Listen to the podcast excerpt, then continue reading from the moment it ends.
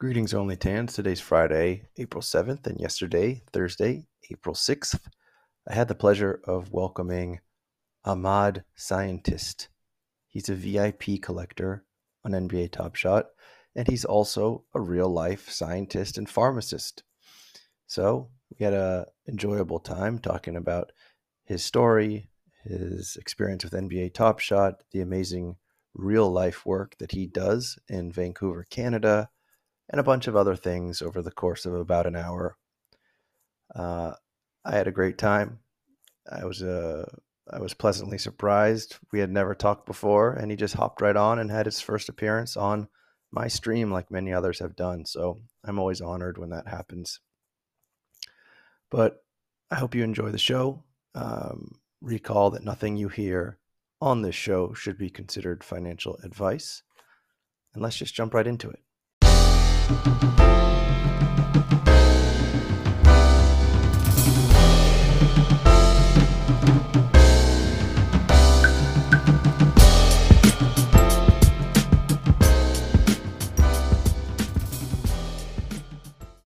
What is going on, everybody? Thank you for joining Tandy Time, your regular, your regularly scheduled Top Shot broadcast.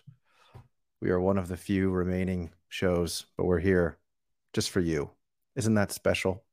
And we have a lot to cover today. We have a special guest. We have Ahmad, scientist. You may have seen him on Twitter.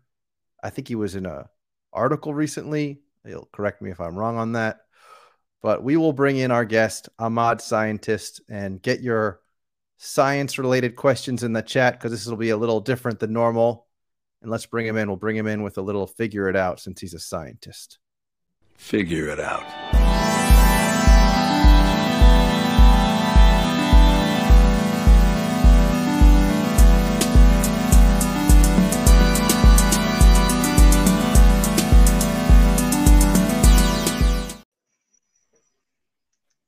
Whoa. All right, Ahmad. How is how are you doing? Thank you for being here with us today. Thanks for having me. And let's let's let's break down your your drip. What's going on here with this drip? Look, you're all dripped out. Okay, I got my uh, OVO, uh, Big Ups Drake, uh, Okay. right here, October's very own. I got all the, all the NBA teams on the hoodie with uh, my Raptors up here.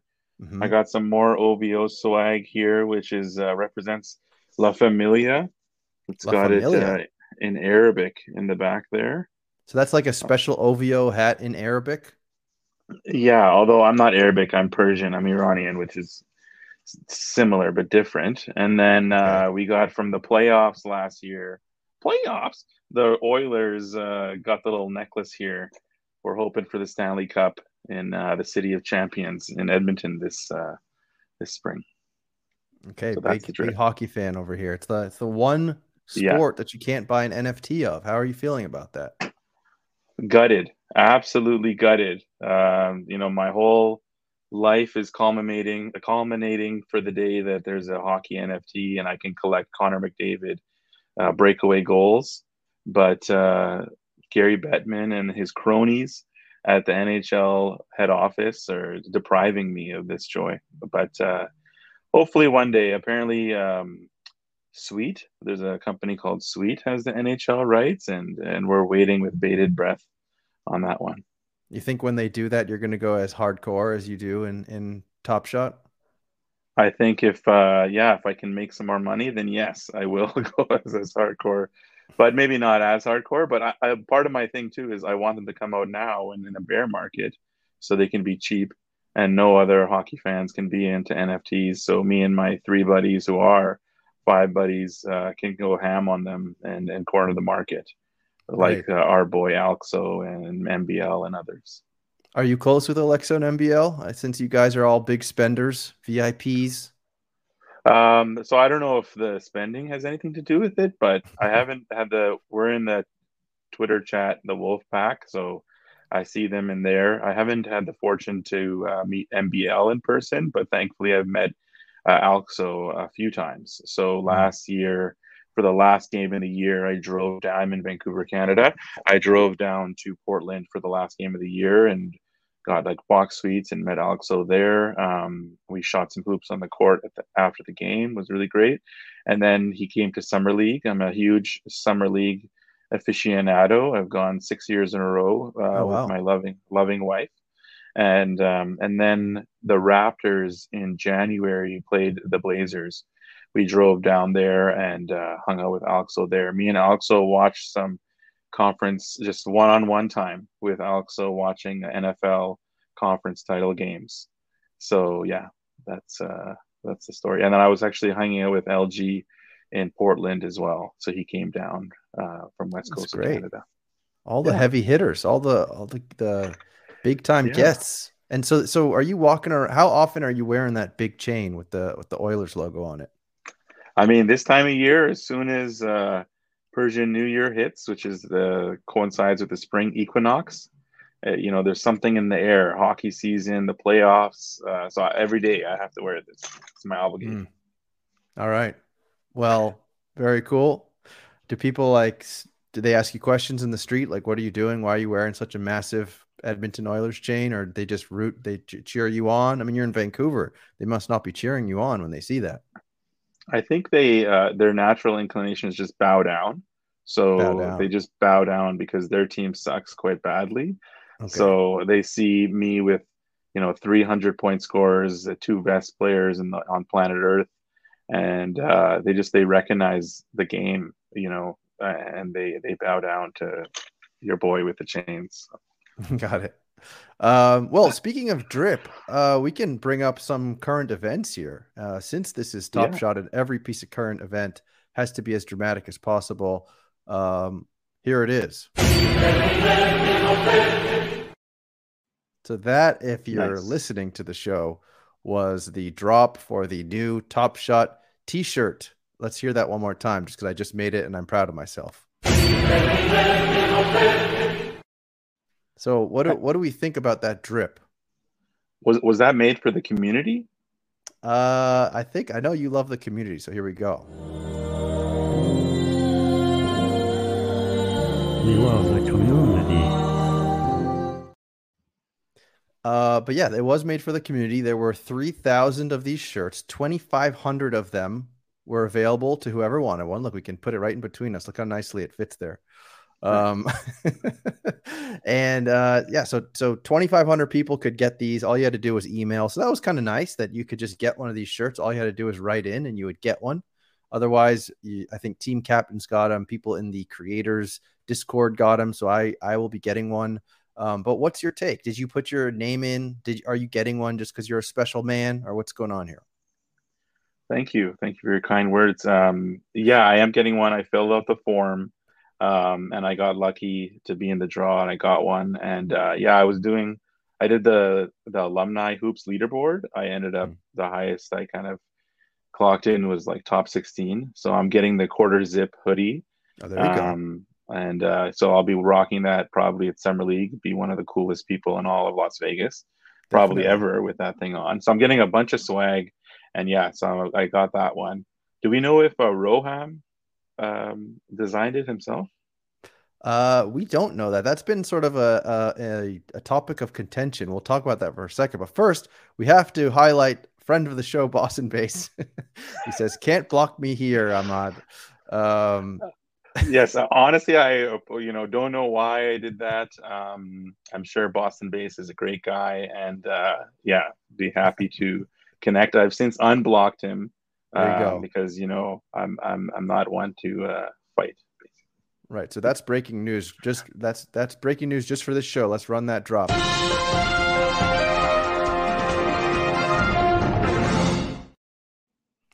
This just in, Tandy Time exclusive. Ahmad Scientist has unblocked Boston base. There you go.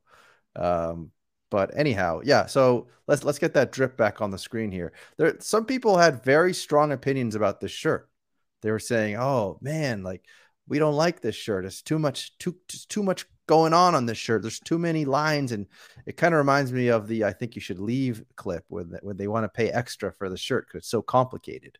Um, I mean, I, I think you seem you seem like a very drippy individual. So would you would you you seem to that you'd wear this without any issue? Yeah, like uh, honestly, I, I, you know, I mean, personally, I don't think the design is all that great. And I saw on Twitter, it would have been better if like that image was maybe on the back, and then you get a little, you know, on the breast, uh, the left breast, get the Top Shot debut logo. Might have been, you know, a bit of a better uh, situation. But that said, yeah, I will have no shame or fear to rock this T-shirt proudly. So uh, yes, I will Yeah, wear I- the drip. I can imagine you wearing this this t-shirt with the big Oilers chain over the top. I that that seemed to fit both very in your face and out out there and out loud. And I would have to echo you there that this would be a very nice back of a t-shirt. I don't it's uh, like to to think that this the back of this t-shirt will just be blank and then you'll have this massive top shot illustration. Uh, that seems like a bit of a missed opportunity, but um, who knows? Maybe they can go still, for the? yeah, maybe they can call an audible. Were they trying to go for like the moment look? Like, is that like the cube of the moment, or? But then there's cubes in each corner. Um, so Yeah, I don't know. Yeah, what direction we're headed in here? the cubes represent the moments, I would say. And then this blue and green, not sure what that is. I don't know what those are. But they're half circle blue and Yeah. green things. Anyway. Yeah, not sure. Nothing All on the back, I guess. Yeah. Yeah, we're, we're waiting. We're, we're waiting that maybe to see that this is actually the back of the shirt. That's what we're hoping for. We're, we're going to cross our fingers that this is actually the back of the shirt and that someone just gave us the mock up and showed us the back of the shirt instead of the front of the shirt, which is just a nice little Top Shot logo, Top Shot debut logo right above the left breast. Nice and classy. You know, Yeah, business in the front, party in the back. That's what we're hoping for. Definitely. So we'll see if we can put that out into the ether, and uh, and and that's what we'll get. Um, so let's just see what the chat thinks about these shirts, and also let's just play that drop one more time because we love it. All right, and the chat is saying, "What the hell is going on with this with this shirt?" Uh, Alexo saying, "Intern project." Boston saying, "It looks out of focus." Poker Pro saying the new T-shirt should only be for legendary holders. Well, that'll be interesting. And Boston thinks they didn't want it to look too good because we're in beta. Budavane saying no artistic purpose. It's kind of whack. I'll take one from anyone who doesn't like it. Says Top Shot Hot Shot. So Top Shot Hot Shot seems to be our fan of this shirt. Daniel Slowinski says just wear it backwards. That's a good point. But then you got like you know how the T-shirt then it's like up on your neck. It feels a little uncomfortable. That wouldn't be like nice, Kris Kross. Exactly, like Kris Kross. They make you want to jump. The Mac Dad will make you want to jump, jump. Uh, all right, so We got to bring raising the roof back. You know. yeah, raising the roof. Isn't there like a there's like a gif from The Office where they're all doing this? Yeah. Yeah. Um, that's true. We can bring the raising the roof back if you want to. So you were recently in an article, Ahmad. Uh, tell the people who haven't read that article or don't know about that article, how did that come about, and remind us what you were talking about in that article.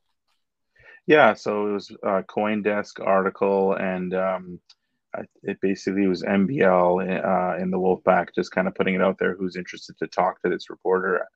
Um, wanted to write an article comparing like NFL All Day and Top Shot, and kind of the different uh, you know arcs that they went on, and what the differences are, and why they are the way they are. And so I spoke with the guy over a Zoom, and then uh, yeah, he wrote this article. Uh, that And remind us what your main takes takeaways were. Like what what were your main points there?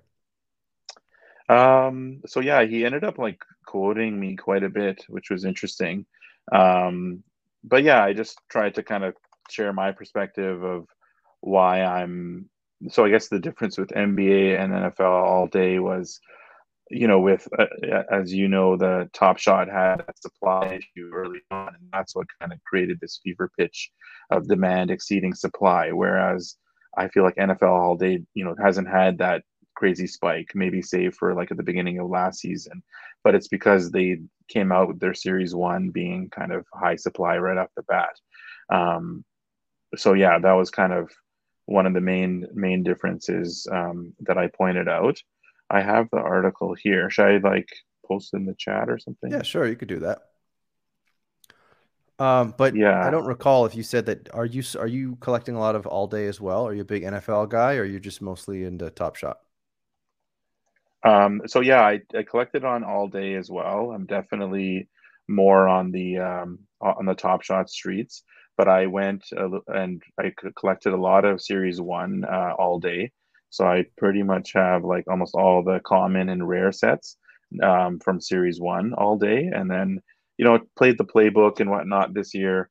Um, it got a little bit too complicated with me when there was multiple playbooks and kind of took away from the the beauty of the playbook, in my opinion. That it was just 100, you know, 100 yards, one field that everybody's on. Um, so yeah, but I've held on to what I have there, and yeah, I, I'm not as big of an NFL fan. You know, hockey's my number one sport, and then basketball is second, and kind of inching up closer and closer to hockey, and then NFL is more so a kind of third for me, and it's more about the fantasy football kind of gets me engaged. Um, but with all day, I love the the wide receiver moments the best, like and the sellies after. I found that like with Series One, all day compared to Top Shot, the quality of the moments is much better.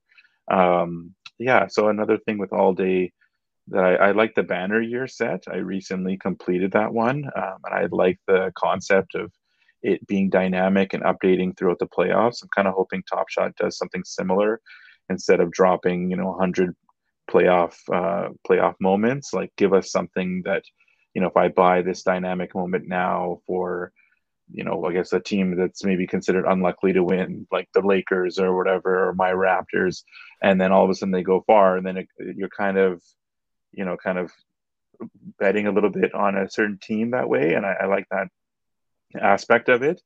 Um, so yeah, so I'm definitely on all day, but Top Shot, um, just because I'm a much bigger NBA fan, basketball fan, um, is, is a lot more where I put my focus on. Wait, to explain that that I, I did see those um, moments on all on all day where they yeah. evolve over time. But explain what you just said about how it's almost like betting on the team. So they get dro- they get released, and then you purchase them, and they somehow gain value as it goes on, or people just yeah, want to so, buy them more. Well, yeah, like as you know, these things uh, can be fickle with the value of the values. But basically, the banner year moments for all day they release at the beginning of the playoffs, and it had like one play from each week of the season, so it represented like the whole season for a given team. So that if you cool. held on to the Kansas City Chiefs one, each week of the playoffs added another, you know, bit of the moment. It got a little bit longer. So the actual like moment or whatever changed.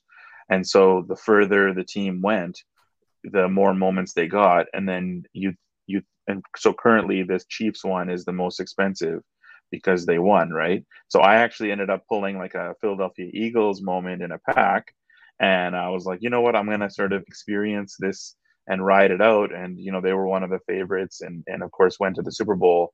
But you know, I was obviously dumb because I should have sold it, and because it cratered right after the game, after they lost. Um, but it was just neat how they're kind of tie- I like how they're tying in the actual game action to the collecting um, and, and to the sort of moment values.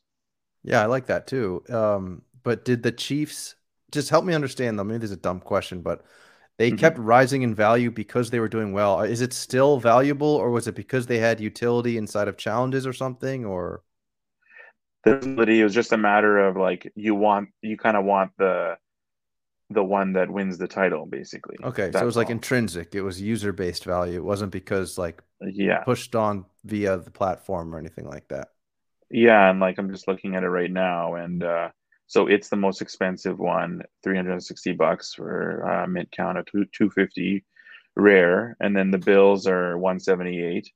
So then like, yeah, the Eagles are like 145. They're the fourth most expensive.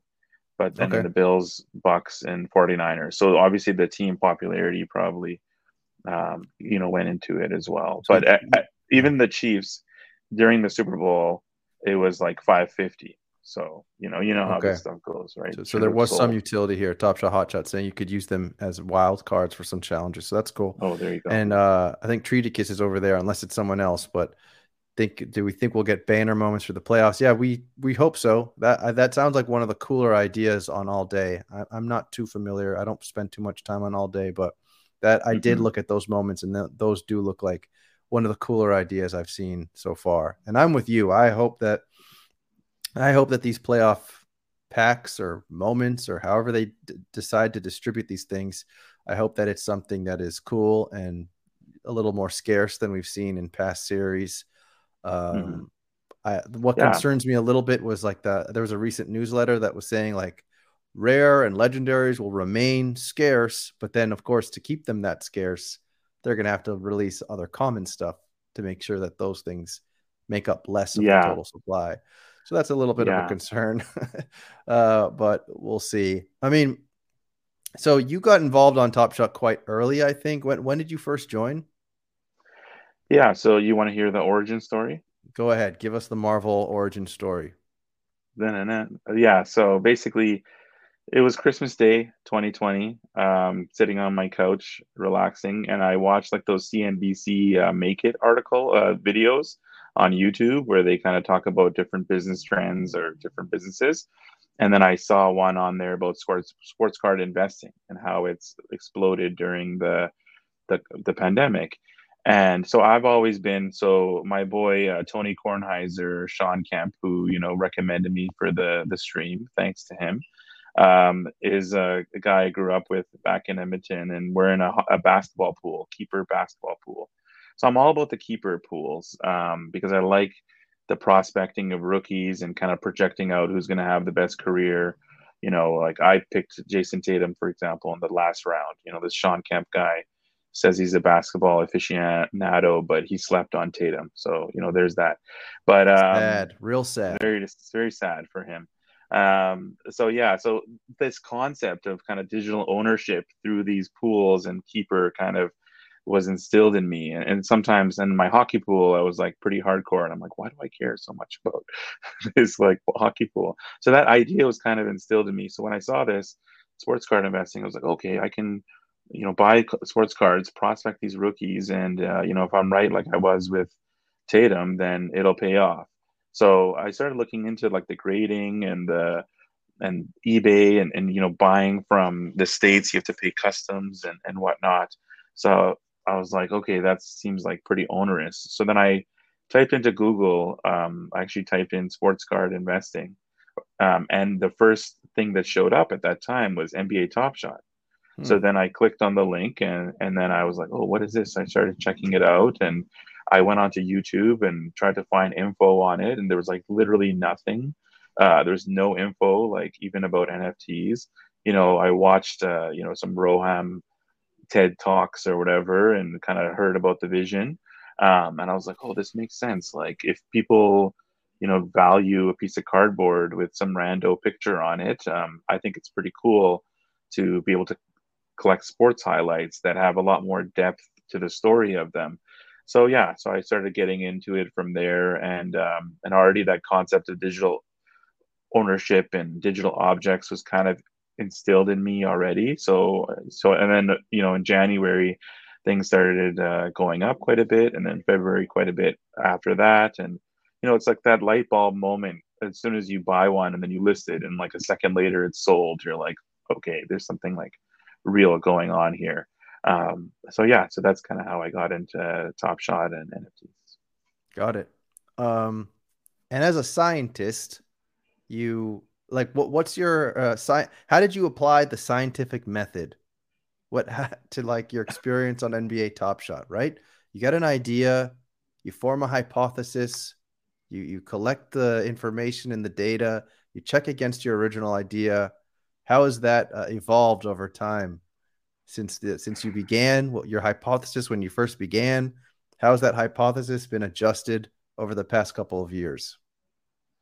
yeah the you know obviously that it, early on it was kind of the hypothesis was that people are going to want these and they're going to be very valued in the future especially series one and obviously the data it doesn't support that um, so yeah like i think from like a money standpoint and the sports card investing and being able to kind of prospect players it th- there can be a bit of that but yeah it's definitely um, not the case so definitely things have evolved, and um, it, I try to kind of focus on just buying now what I want, and not really try to think about flipping. You know, like I saw, I don't know if you do any of the ETH NFTs, but I kind of dabbled in that a bit, and you know, I heard about the Nakamigos like, you know, March eighth or whatever it was, and um, but yeah, I slept on it, and you know, down bad as a result. I missed general generational wealth once again, but uh, but yeah, but but at the same time, I know that if I had it, I'd be like stressed. Okay, the price is going up to 0.4. Okay, should I sell and then go up to 0.9? So I just found that like that was adding so much stress to my life that I'm like, let me. I already have enough stress like through my work. Um, I might. I, I I'll just keep my stress for that, and this I'll keep this as more of a hobby. Um, but yeah, I guess I, I didn't really apply the scientific method uh, to this, but at the same time, just looking objectively, at, like as I said, like compared to sports cards where we don't have that transparency, we don't know like how many are printed about uh, from a lot of these cards having to like ship stuff to be graded and wait a year or more. You have to ensure what you're grading. You have to worry that it's going to not get broken or damaged in shipping. Then like if i want to sell a sports card probably like canada is my main addressable market because people in the us and beyond aren't going to want to pay customs. So but with top shot you know i can list my store could be open. I can list anything right now and someone anywhere around the world can buy it in seconds. Like i just think objectively from a collectible standpoint it's better. And i guess i'm a believer like the cream rises to the top. So eventually um, you know my hope obviously is that um, the things will kind of improve um, in in terms of the values and whatnot. But um, but yeah i guess that's kind of how things have evolved. Yeah I think that makes sense. And and I think a lot everyone in this chat probably had that exact same experience. And I think eh, th- taking it to uh, like a scientific level, you have your fixed variables, right? And your I guess variable variables. I don't know. Your fixed and your variables, right? Is that is am I remembering mm. this correctly? So yeah, you have the control group, and then you have then with the control variables, and then you you change something up in the intervention group. Exactly. So the variable part that no one really knew about was like how much more of this stuff comes and when does it come? And uh, I mean, we can we talk about supply every week and everyone's bored of talking about supply, but that'll make a big difference. Anyway, uh moving right along. Uh, you got to hit me with a Roham video though. I've said Roham twice now. Oh, you're shoot, man, I'm slacking. I'm slacking.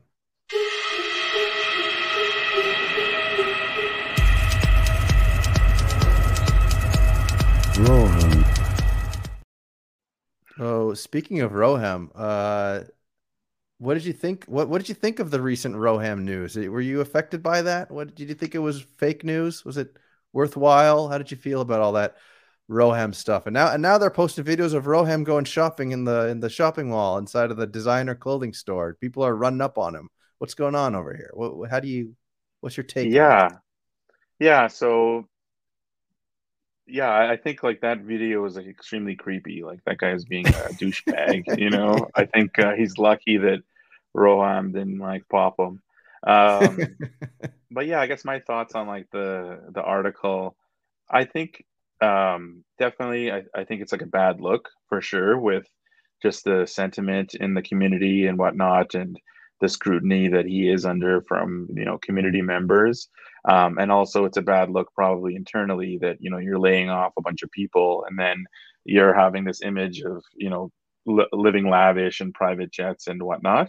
Um, that said i think he kind of quelled the concerns uh, quite a bit by um, by like kind of coming out and saying a lot of that was my personal stuff. I guess like you know we might may never know because it's a private company but the same time, how do we know, you know, he's into crypto early? How do we know he didn't like load up on Ethereum when it first came up or Ether when it first came out, or he doesn't have a ton of Bitcoin, you know, lying around somewhere, right? And I think his um, Axiom Zen, which was before Dapper, invested in a lot of different companies, and you know, he went to I think Stanford, so he's probably connected with VCs and been involved with a lot of companies. Like, how do we know that he's not sort of acquired this money from other means type thing um, and you know in other situations ceos can be um, you know I guess, rude to staff, like we had Steve Jobs or you know Elon Musk or whatever, and they're praised for their you know business acumen and whatnot.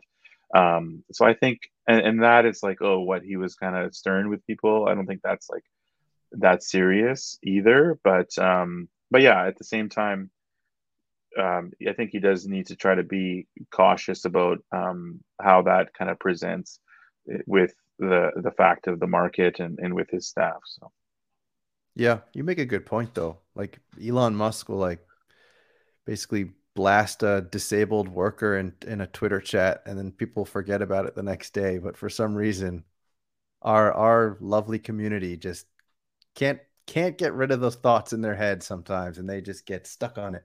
Um, but that's what makes it more interesting to me. uh, what do you how about let's change it up. New drop, Top Shot 50. You're in the VIP, you're in the Nine Lives Lounge, you're in all these different things. Are you uh did you get NLL? We need an NLL yeah, video. Right.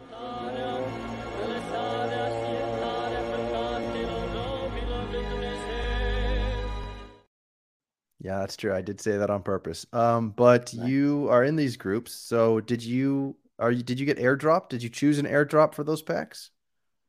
So yeah, like I guess for me, um, you know, good or bad, I, I kind of um, try to dominate the common and the rare streets.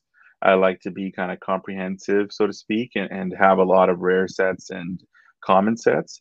But I actually don't have a single legendary set like I have some legendary moments. So I think the the pre um, pre choice or whatever for spots was for people with legendary sets.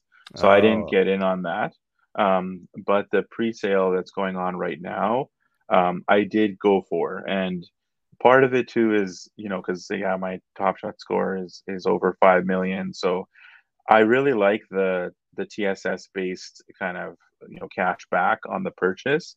Yeah. um, and it kind of incentivizes the holding and, and kind of gives me something back for holding.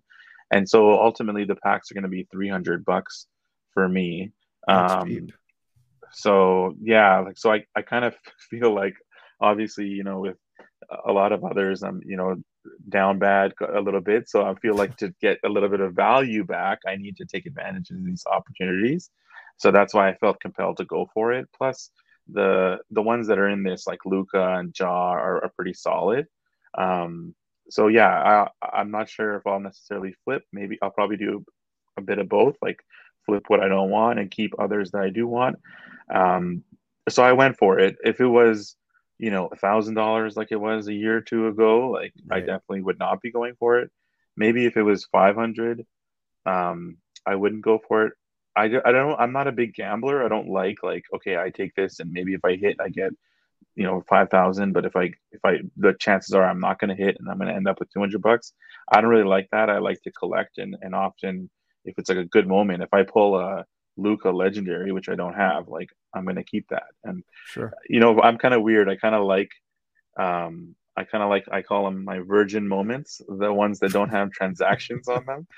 Um, okay, interesting. You know, I'm the choice. only one that I'm the only one that's kind of uh, been intimate with these moments. Oh my gosh. Um, so I like to keep uh, I like to keep uh, good good moments that I pull in packs for that reason. Hold on, you deserve a couple clips. First of all, tell me why, well, tell me why you're calling them that, and second of all, you said down bad a few times. So I am never going to financially recover from this. Um, all right. Well, I feel like we need to watch a video of puppies or something after that description. oh, sorry. It's family oriented show. I apologize. I didn't realize this was going to become a show for people who get intimate with their Top Shot moments. Um, we need a disclaimer at the beginning of the show. Um, let's see. Uh, well, to, to turn a, a total 180, why don't you tell us yeah. a little bit about? Uh, did you ever cut open a frog? You are a scientist. Did you study science in, in college? Did that require cutting open a frog? Did you cut open dead bodies? How how much of a, a freaky old scientist were you in college, in uni? So college, like none of the above. Um, you know, maybe in junior high we dissected some animals. I guess I can explain why I call myself uh, a mad scientist. Okay. So uh, so yeah, uh, so my parents are both like basic science researchers. They have their PhDs. My dad um, researched like scarring for burn victims and try to reduce the you know scars and and develop like artificial skin substitute that's not wow. rejected by the body. So you know science and you know my parents always wanted us to be doctors and whatnot growing up as many like immigrant parents are that way. So you know black mercedes my, true or false? Black mercedes? Is someone in your family drive a black mercedes no no all right i'm just no, trying to see we're if not the, that cliche. if the cliche we're not that cliche iranians. Um but yeah so i guess my last name might as well be scientist. Um mm-hmm. and then I was uh, in a basic science like summer job and I was doing some experiments and I was like working late and running my experiments in the lab by myself and um, and that's when the moniker came to me. So I was like, I so I became a mad scientist before I, I coined the term basically. Um, and then you know I'm a pharmacist, uh, you know, in my day job. So you know, obviously that's based in science and, and uh, read a lot of uh, scientific articles and journals through school and whatnot, and um, so yeah, that's where. And then you know, a mad scientist is the play, right? So, and people struggle with my name, so it's a it's a a way for them to remember it too. Um. So you you did dissect creatures and you were and, and so you were doing science late at night and that's how you coined yourself the mad scientist? Or is there more to that story? Like what doesn't a mad scientist have to do like crazy experiments and like put a frog's head on a on a human's body or something? Yeah, I haven't done those, but yeah, I was just doing like uh, bench uh, bench science, you know, with test tubes and, and pipettes and things of that nature. But, but, but you know, but aren't uh, those the kind of science experiments you do in like grade school? How are you the mad scientist? I need I need something a little more juicy here. um, yeah, like uh, I'm sorry. See, I'm, I'm still. It, it, it's maybe a prophecy of a name. You know, maybe okay. uh, I'm, I'm still going insane as well, and uh, the, the my my best experiments are, are yet to come. So um, yeah, I don't know. I don't know what to say. Yeah, I haven't done crazy experiments. I definitely don't want to experiment on uh, living things um, for my own means. But yeah, that's all I got for you, Tandy. The Tandy man. Thank you. Uh, so it looks like you got a fan in the chat, Spence. He's like, Ahmad's being modest. Tell the people what you do. So I know we talked before that before the show a little bit that he helps thousands of people per year. Um, so is he referring to the work that you do with harm? Uh, what's it called again? Harm reduction. Yeah, harm reduction. Um, yeah, for sure. I don't know about thousands, but uh, maybe you know indirectly but yeah, basically, I'm uh, I own my own pharmacy, um, and we basically work with the largest nonprofit uh, in the. It's called the Downtown East Side. It's somewhat like notorious in Canada. It's the like some people call it the kind of poorest postal code in Canada, and it's a place where there's a lot of folks that struggle with mental health and addiction challenges. So I work with a nonprofit that um, provides low income housing. And then it, the cool thing is is that the nonprofit has a clinic embedded in the building in the housing. So we're sort of bringing the care to them. So there'll be a doctor and a nurse there and then i employ pharmacists and nurses. And we do medication programs where we're providing um, basically what's called opioid replacement therapy like uh, methadone or suboxone and this is to replace folks using illicit uh, you know heroin or fentanyl and try to prevent a drug overdose so in British Columbia, the province I'm I'm in, seven people die from drug overdose every day. Um, and so yeah, I'm kind of lucky um, because the doctor I work with um, is you know one of the best doctors in Canada, and we're I guess this is maybe some of the um, I don't know if I want to call it experimentation, but we are doing some sort of cutting edge things and trying to develop new molecules and new treatments for folks um, with opioid use disorder. And, and things like methadone, they were studied when people were using heroin on the streets. But nowadays, when it's fentanyl, it's way, way stronger. You know, by giving them methadone, it's sort of like taking a knife to a tank fight. So you're woefully inadequate in terms of meeting their tolerance and meeting their needs. Um, so yeah, so you know, we kind of started a, a program called injectable opioid agonist therapy. So we provide injectable hydromorphone, we don't uh, we don't do it, but there's a clinic in Vancouver that actually provides injectable diacetylmorphine, so injectable heroin. Uh, might you know blow some minds away in the U.S., but where you are actually in Europe, they're they're pretty forward and progressive on that. Um, and yeah, like another um, treatment that we've kind of helped pioneer was a fentanyl patch. So there's a fentanyl patch that's used for palliative care for people with cancer pain, and um, and basically we started using that for folks with opioid use disorder because again if we're talking about opioid replacement therapy we want to replace them with the molecule that they're actually using. And while fentanyl you know is very powerful the issue is people are they don't know how much they're taking when they buy it off the street whereas in this case it's prescribed and you know dosed accordingly and we slowly kind of get them to target dose and whatnot. So um, so yeah so it's pretty neat because we kind of help develop these um, protocols and treatments and then you know the health authority um, kind of adopts it the province adopts it and other parts of canada are kind of inquiring. So i'm trying to get more involved and um, try to consult and uh, help kind of spread the knowledge in terms of what we're doing. Um, so yeah there's more that we get involved with but i guess you could say that's uh, kind of AMAD scientisty as well that we're trying to find a solution. Because you know from my vantage point not to make this all about harm reduction but you know we call it preventable deaths. So in my opinion we should have zero um, or at least strive for it. Um, and you know that might not be super realistic but you know we can try. And if we don't get 100% maybe we'll prevent 90% type thing. So um, so yeah so that's kind of what we do uh, in our work. And uh, yeah want to make a change there. And and yeah like i think people kind of write folks off um, and also people think oh it's just low income poor people are, are, the ones dying and so whatever or homeless people but it is affecting all walks of life and society and um, and it's a real problem and it's ultimately because this is in the illicit market. Like could you imagine if every like stella beer or certain type of beer had a one in 1000 chance of causing instant death you know what would happen? They'd have to recall that lot and there'd be systems and procedures to to change that. But right now it's just in this black market and uh, this in the dark.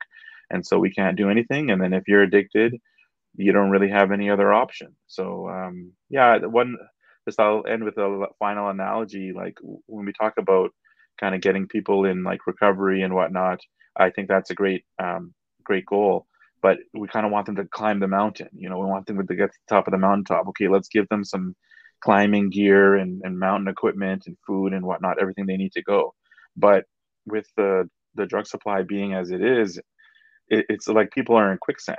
So do we need climbing, you know, equipment, or do we need to get some freaking rope and get these people out of the quicksand? Quicksand, get them on solid footing first, um, where they're not in this constant cycle. Then we can maybe, hopefully, uh, kind of get people to start climbing that mountain.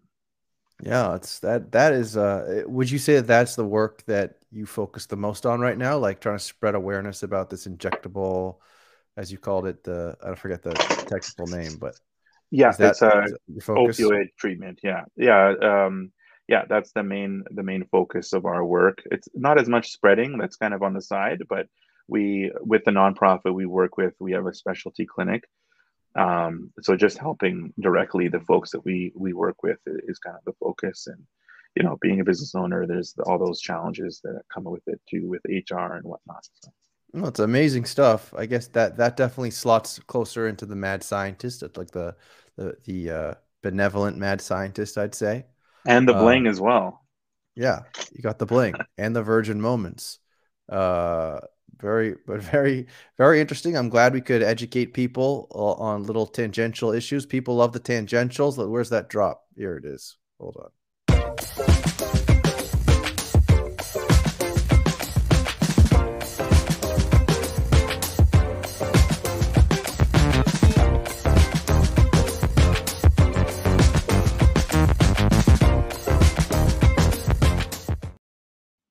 That's right. We take you on a tangential trip around the internet or uh, for interesting guests, teaching you about things like harm reduction and uh, amazing achievements and and things that you can give burn victims to cover up their skin and it doesn't the body doesn't reject it. That's what we talk about on the show.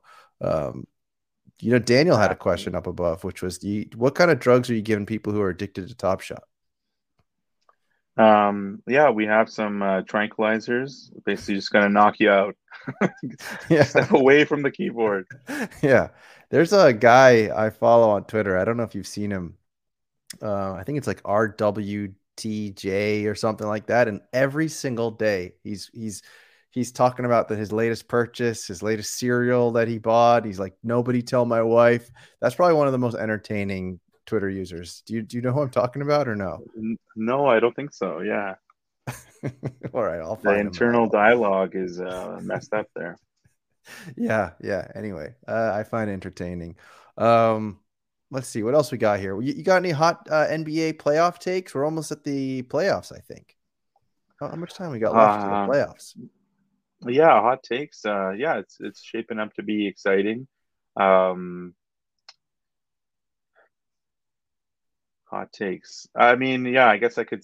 I think the Lakers uh, should be watched out for um, because you know Ooh, with LeBron. Yeah, that's a spicy one. Um, I think right me you know I'll- you never want to count it. out LeBron. hold on Where, where's the spicy Yeah, There's give it to spicy. me. Spicy. so you think the lakers have a run in them I think they could. You know, they've been looking a lot better um, since um, since they made all those changes. And then, you know, with LeBron, you can't count him out, right? Like the the greatness is there. Plus, the thing that's impressive is Anthony Davis. You know, this guy should be a MVP candidate every year. You know, he should be a better Giannis. He's basically got all the skill set plus a shot. So if if those two sort of decide to like elevate and go to a new level, with some of these guys like Austin Reeves is like balling out and uh and you know D'Angelo Russell finally he's got like a couple good shooters at least around him LeBron does. So yeah you can't count him out. Um the other one is you know being a Raptors fan I've seen the levels that Kawhi can can achieve and the Clippers seem to be playing better. And it's amazing like what they've done with Westbrook and how he's kind of playing the best basketball he has in years. Um yeah, I mean, I'm always like a, I'm a homer for sure. So you know, Raptors obviously going to win the title. They're going to go from the play-in to Stop it. Get some help. because you know we got the defenders. Uh, you know, I'm a huge Scottie Barnes stan. Um, and yeah, we got. O- you don't want to face OG Anunoby. You don't want to face Pascal Siakam, and the way we can lock you guys at the clamps. The clamp set is going to be a Raptors logo next year after we see what they do in the playoffs. okay well listen you gotta you gotta root for your home you gotta root for your team so i don't i don't blame you but you're not you're not a grizzlies fan they used to play in vancouver Yeah, actually, I didn't unfortunately live in. Uh, I lived in Edmonton when the Grizzlies were here. Um, but uh, if they were in Vancouver, I mean, it's, it's really a shame because if the Grizzlies were in Vancouver and the Thunder were in Seattle, look, those are the two of the most exciting young teams like in the league, right? So right yeah, it's a shame. Um, I would have been probably attending those games a lot more, uh, a lot. So it, it sucks because they're exciting teams, and it's kind of. And, and have you seen when like they they wear the Vancouver Grizzlies throwback jerseys? right On one hand, I definitely want a Ja Morant Vancouver Grizzlies jersey, you know, but at the other hand, it's kind of like an insult. It's kind of a slap in the face a little bit, you know, like oh, you stole our team. That's great. Like sell some jerseys, bud yeah and the guy know. uh, the guy who the owner just totally like lied through his teeth when he bought the team. Like oh no i'm not going to move the team and then boom just like that. Um so you know i've kind of given up hope that vancouver would get another team but seattle like uh, come on let's yeah get it together. it's ridiculous that seattle still doesn't have a team. I mean that there- there's a lot of real diehard fans out there. It's it's stupid. Um yeah. So Davey wants to know, although uh, what what's your I'm guessing above board drug of choice? What what what kind of vices like uh it doesn't have to be illicit drugs, but what what kind of drugs does a pharmacist take? yeah so you know uh, with the the risk of the college of pharmacists you know watching this i'm definitely going to have to go with coffee you know some good old caffeine um I recently purchased uh DeLonghi uh, coffee brewer. It grinds from bean right in the machine. It grinds the beans and right into the brew. I love a good brew. Um, so yeah, that's Davy. Um, Davey's my boy, um, but you know he's gotta he's gotta watch it with the questions. Davy's trying to honey honey pot you or trap you. Yes, this uh, is my Uh, this is my YouTube debut, buddy. Take it easy. yeah, take it easy. This is the beginning of a great YouTube career right here. Um, what what else, chat? You got anything else for our man here, Ahmad Scientist? What what about other interests away from the computer, away from the pharmacy, away from the NHL stadium? What else are you into, Ahmad? Yeah, like um, I'd say like definitely like movies and whatnot. And Mar, I'm a big Marvel fan. Um, I could tell you actually when I started collecting uh, NFTs, my wife uh, Frances, um, loving, adoring wife Frances, um, really started getting into like you're, you're gonna clip this later, aren't you? I got I, I recently married, so I gotta keep the positive vibes going. oh, there here. you go. How how long you been married? you're still in that honeymoon phase? I, well, so November, um, November nineteenth. So, but how long can I say newlyweds for? Is it I six think months? I think you do year? that for a year. A year? Okay, so yeah, we're still newlyweds. Right. Um, but yeah, she started collecting Funko Pops. Are you familiar with these uh, contraptions? Yeah, the, the big head things. Yeah, so the big head, little collectible toys, and yeah, we have like two closets full of them now, and Oh, it's wow. like out of control. So basically, um, we love MCU and watching Marvel movies, Disney Plus, um, and so we basically try to collect like Marvel movies through through that. I do actually collect um, some NFTs through. I don't know if you've heard of VeVe app. Um, VB but I'm, app. It's called VeVe. Oh, VeVe. Yeah, I know that. That's Yeah. like the Marvel again, like like the superhero little rotating 3D characters. Yeah, they have the characters, but the cool thing there too is they have comics, like full Mhm. readable comics, and they have like the Grail comics, you know, like the first ever Marvel, you know, uh, Amazing uh, Fantasy 15, the first appearance Spider-Man, etc. So yeah, I'd say um, Marvel and whatnot, and then yeah, traveling, um, yeah, different shows and whatnot. Succession, you know, it's, uh, episode two. I don't know if you watched Succession. but, I, I tried uh, getting into that show. I couldn't really. It didn't really strike a chord with me. I watched like maybe four or five episodes. It didn't. Maybe I need to keep going, but I didn't love it. I know a lot of people love it. I say like maybe watch at least like the first season. Yeah, the first four. Kendall Roy, like the oldest son, is like, or maybe uh, not the oldest son, second oldest son, can be incredibly annoying. Um, and he might still be annoying later, but yeah, it gets better for sure um, from that angle. But yeah, what else is there? Um, yeah, great restaurants in Vancouver. Good, I like to eat. Um, yeah, um, what else is there? Music.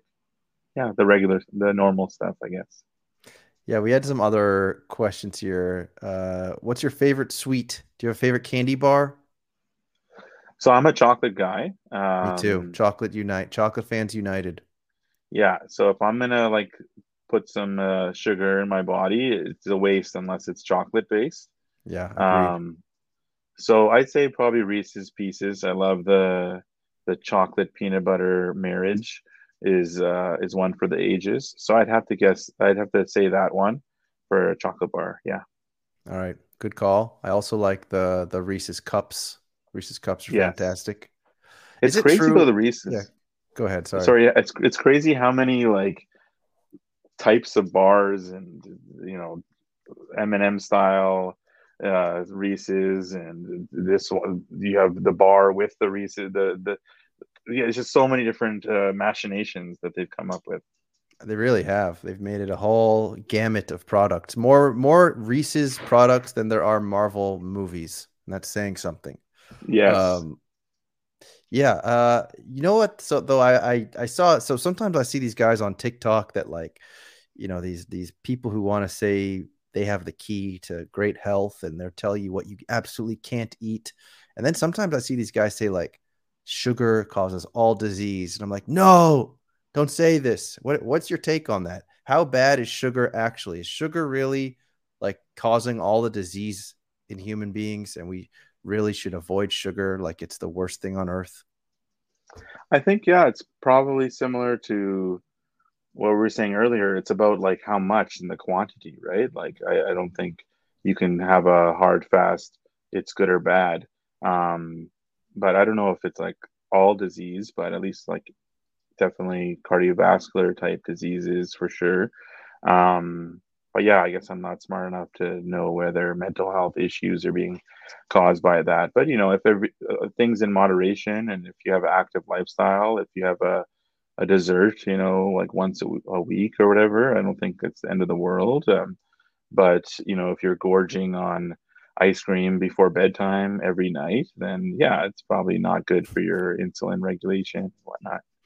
Okay. But yeah, whether it's the source of all disease, I don't know. I just think any sort of like generalization is just wrong. It just fails right. to recognize the nu- nu- nuance of it all. That's what gets you the the the the TikTok likes. That's why that's why you got to go over the top. Yeah, inflammatory yeah, stuff, right? And so Spence wants to know your top three moments on Top Shot. My top, top three, three like in my collection, or just I suppose, in, or maybe just your favorite moments.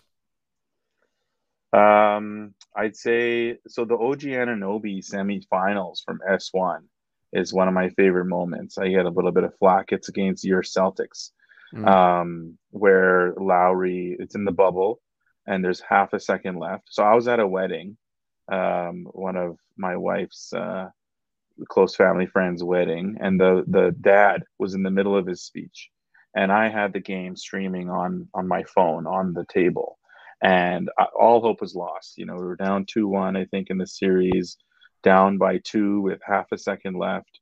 And, you know, Lowry just chucks it across. He grabs it, hits the three, and then OG's like classic, like flat effect, doesn't even make have any reaction.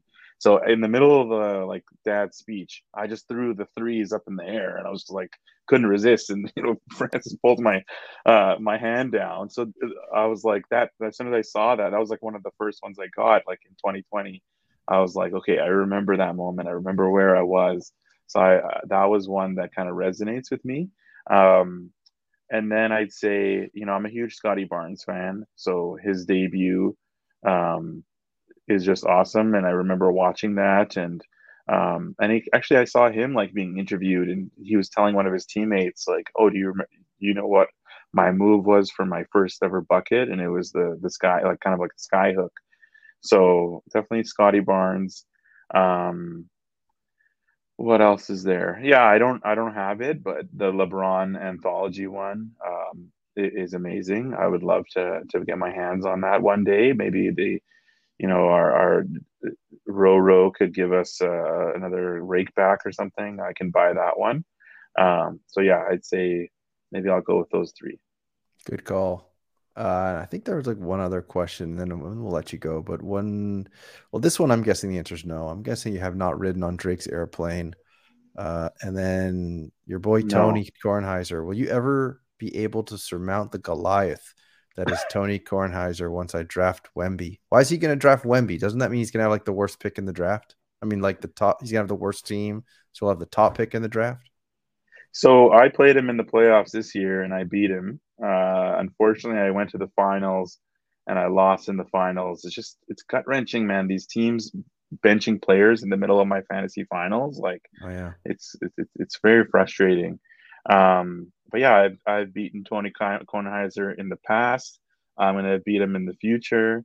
It don't matter, you know. Wemby, if, if he drafts him, that Wemby's, you know, I hate to say it, but he might not stay on the court all the time with those lanky uh, stick figure body that he's got. So, um, and Tony Kornheiser, his you know development system on his fantasy team is just horrendous. You know, he doesn't provide proper nutrition, training, all the things that our, my team's called the bomb squad we have all those, you know, we develop our players. Uh, so I, am not scared of him. Um, he, you know, he, uh, he, he, he he's tell us to talk a lot of smack. This Tony Kornheiser guy, but uh, I I've be, we've had some close matchups though.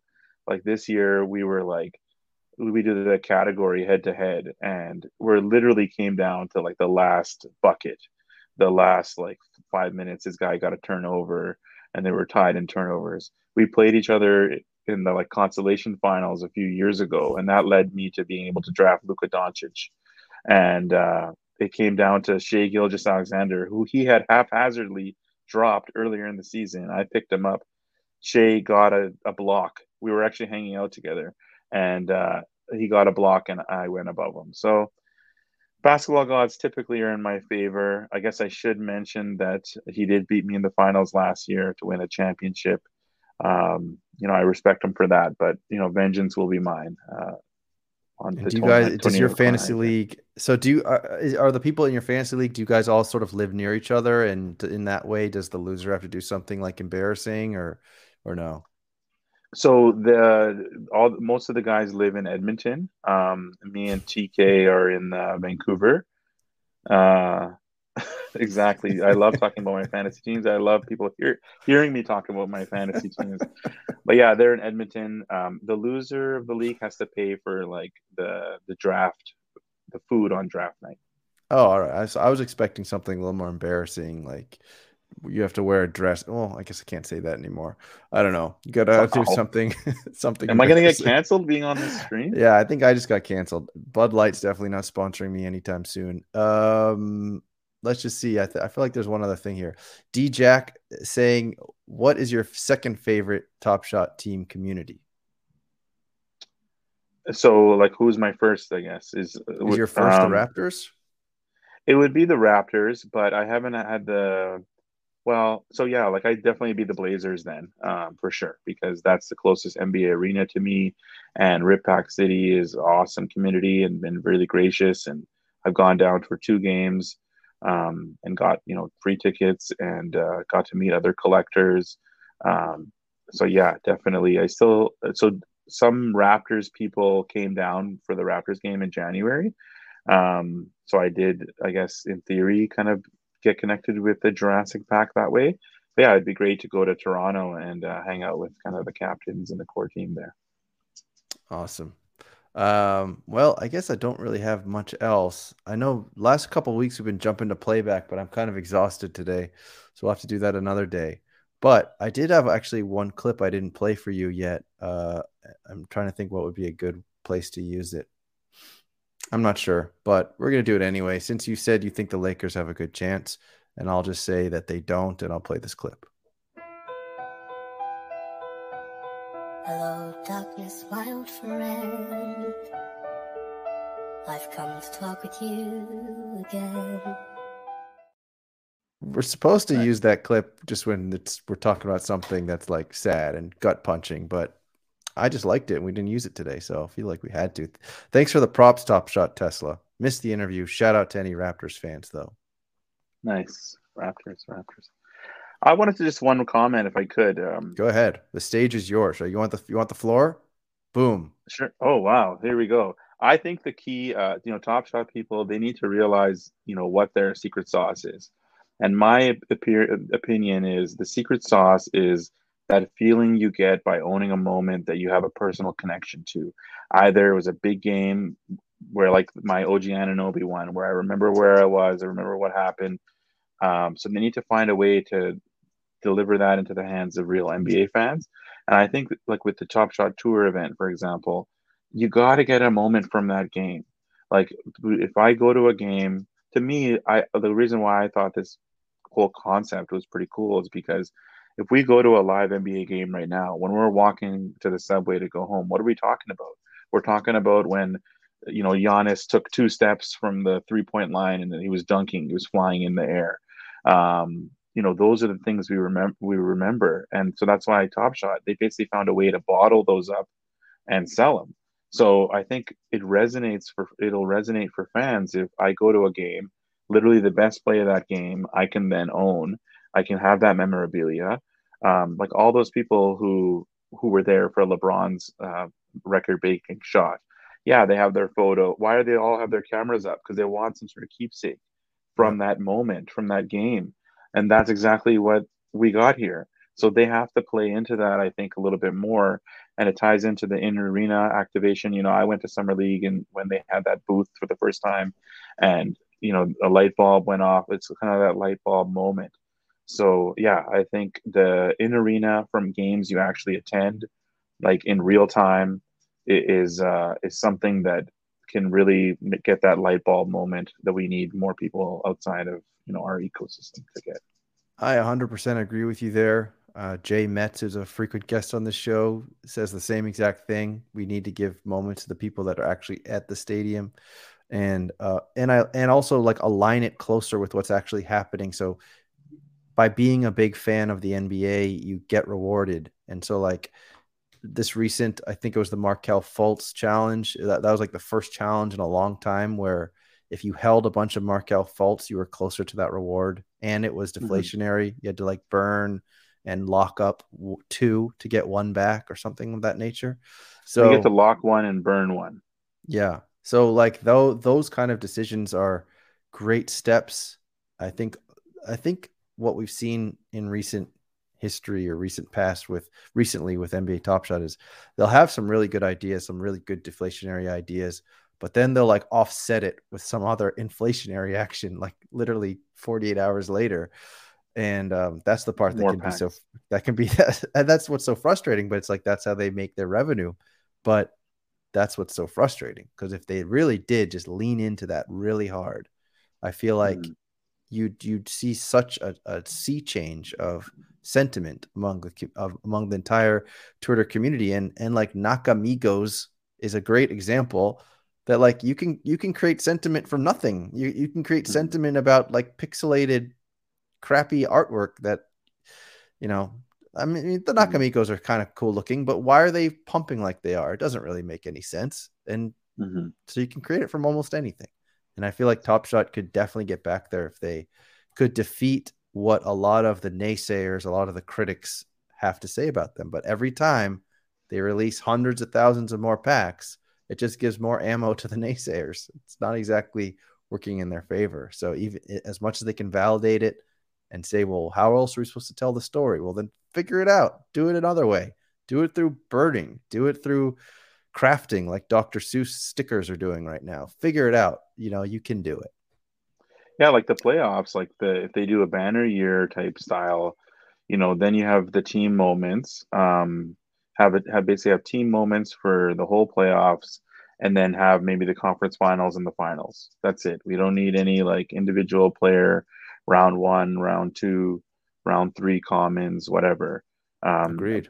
And maybe make it out of 500 or or whatever. Um, I guess yeah, like I guess some, I guess a hopeful comment is as much as you know Top Shot can sort of play God and pump out supply. I'm hoping that they can play God in the opposite direction and reduce supply. And I'm not sure why they haven't been a little bit more drastic with trying to reduce things.